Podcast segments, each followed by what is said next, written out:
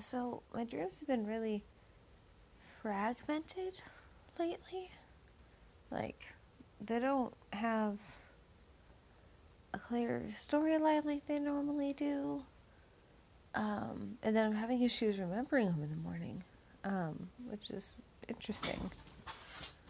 Um, but this one part I do remember is there was something about a competition where there was dirt bikes and using guns to shoot a dragon. But it wasn't like it wasn't to kill the dragon. It was using like a pistol from a really really really far distance away. And if you hit the dragon you got a point. Or maybe if it was like you hit the dragon and you won it was something like that. And it was just really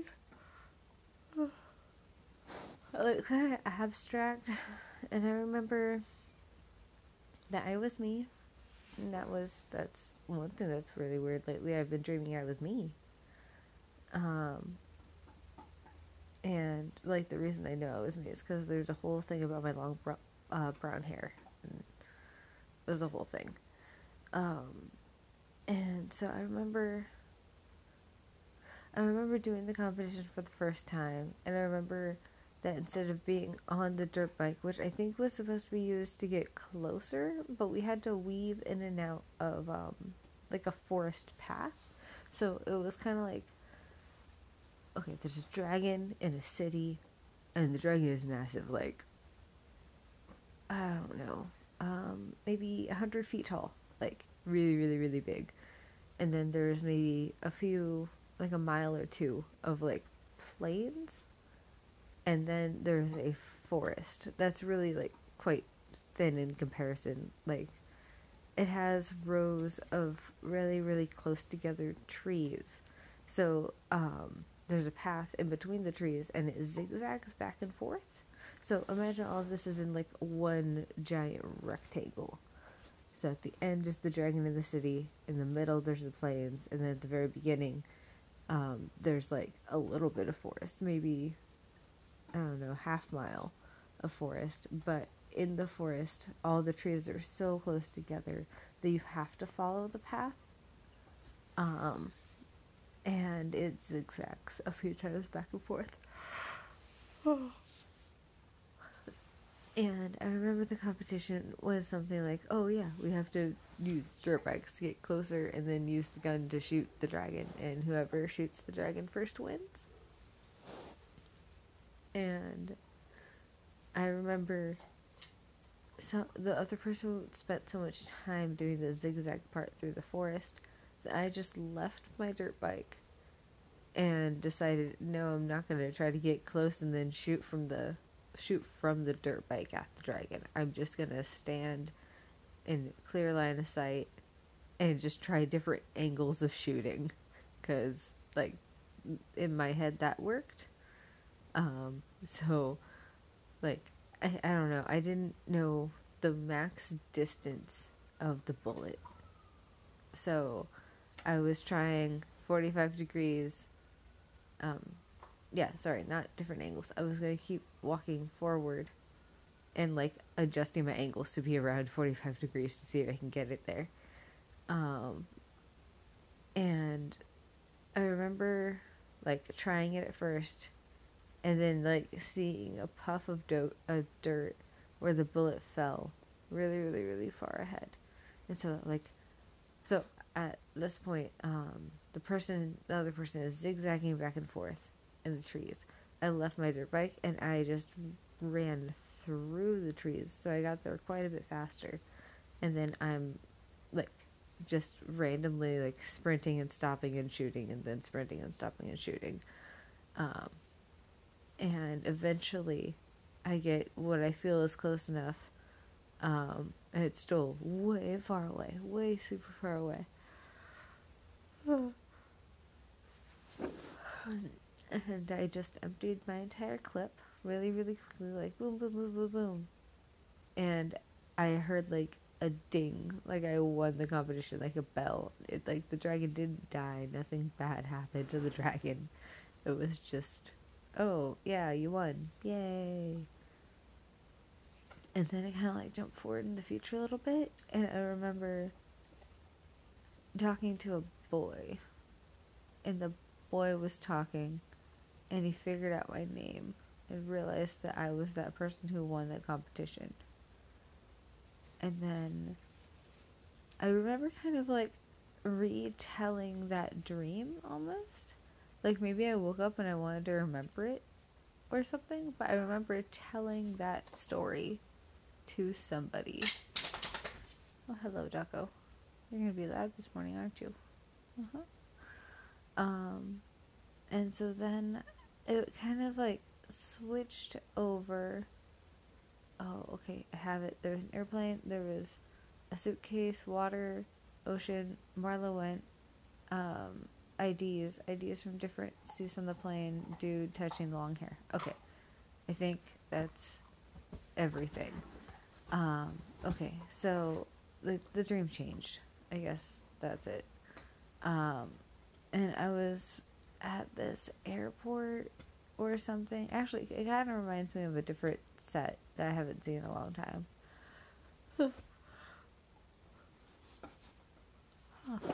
I was at this airport and it was on the ocean, and I knew somebody there. And oh no. Okay, sorry, my alarm went off. I guess this is part two. Um, so I remember being at an airport, and there was a lady. There was an older lady. uh, she was important somehow, and I want to say like she was the pilot of this tiny airport. And I was trying to go places. And I remember I had to get on a plane. And I went to get on the plane. And oh I was going to Vegas. I was going to Vegas which is a real thing I have to do for work in like two weeks um and basically it was just my just the travel part there was nothing about be, the in between um and I normally I try to sit like when I'm flying by myself. I just try to get the windows that way I have something to look at, be entertained um, while flying. And so on the way there, I had a like you know roll twenty seven on an airplane in the window seat, and I was on the wrong side of whatever was interesting because that's how it always goes. Went there, everything was good. Um, then on the way back, I I get on uh, on the airplane back, and I can't find my ID. Like I get onto the airplane, and I can't find my ID and ticket when I'm trying to figure out which row, whatever I'm, I'm in, and I I couldn't find it to save my life. And I remember that like the people on the plane were asking me for that information. Oh. I didn't know what row number seat I was, but they were also asking for my ID, and I couldn't find my ID. And I was like, "Will this school ID work?" And I pulled out like my high school school ID from 2010, um, and it was just ridiculous. So, um, and yeah, I tried to do that, and that was okay for them. They went and they pulled up my information, told me where to sit. And it was in one of the two seater seats, not three seater seats. So there was an aisle and a window, and there was some somebody already sitting at the window. Um, it was so, I, and I sat down, and my hair was in a big, thick, long braid. Like my hair is norm is relatively thin. Like it's not thinning. I have very thin hair strands. Um, so big braids isn't a thing I do. um, like I don't have big, thick, voluptuous braids. It's just kind of boring. Normally I curl my hair. Um, anyway, too much hair talk right now. So uh, I have this big, big, thick, you can grab your hand around it braid. Um, and I'm putting my stuff near my feet, and I'm not paying attention to it, and I feel like the other person who I haven't actually like looked at yet, um, like grab it from where it's like, like it's in a ponytail first, and then there's the braid, And so I feel him grab it from there and just like, like with pressure, pull his hand down um, the braid. And, and so it was almost like he was pulling on it, but not exactly. His hand wasn't tight enough.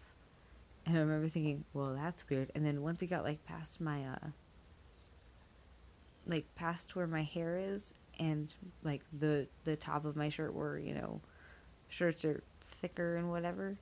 Um, like basically once he got on like the normal part of a t-shirt, um, I could feel like in addition to him doing this, his fingers were gliding against my spine and I just thought it was like it felt so good, but it was so creepy. Like why the fuck are you doing this to me?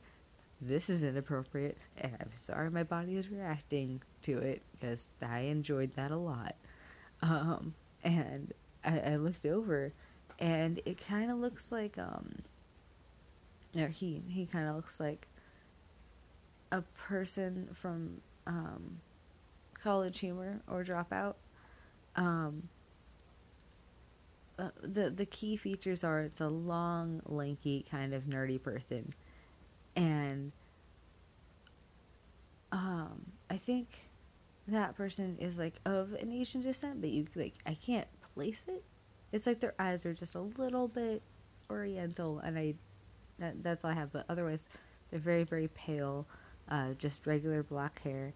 But then they have like one of those big mouths that are made for smiling and eating and like hmm I'm trying to think of what what it reminds me of. Like like it, it's a it's a nerdy strong jaw so kind of like super thin and a little bit brittle looking but like the mouth looks a bit too big for for the face i guess. Um and there's way too much smiling and I look over and I see like it go from not a full smile to a full like with teeth smile. And I don't know why, but in my head I wasn't creeped out like this is a person gonna eat me. It was more of a oh look at him, he's so sweet. He, of course he's not a pervert.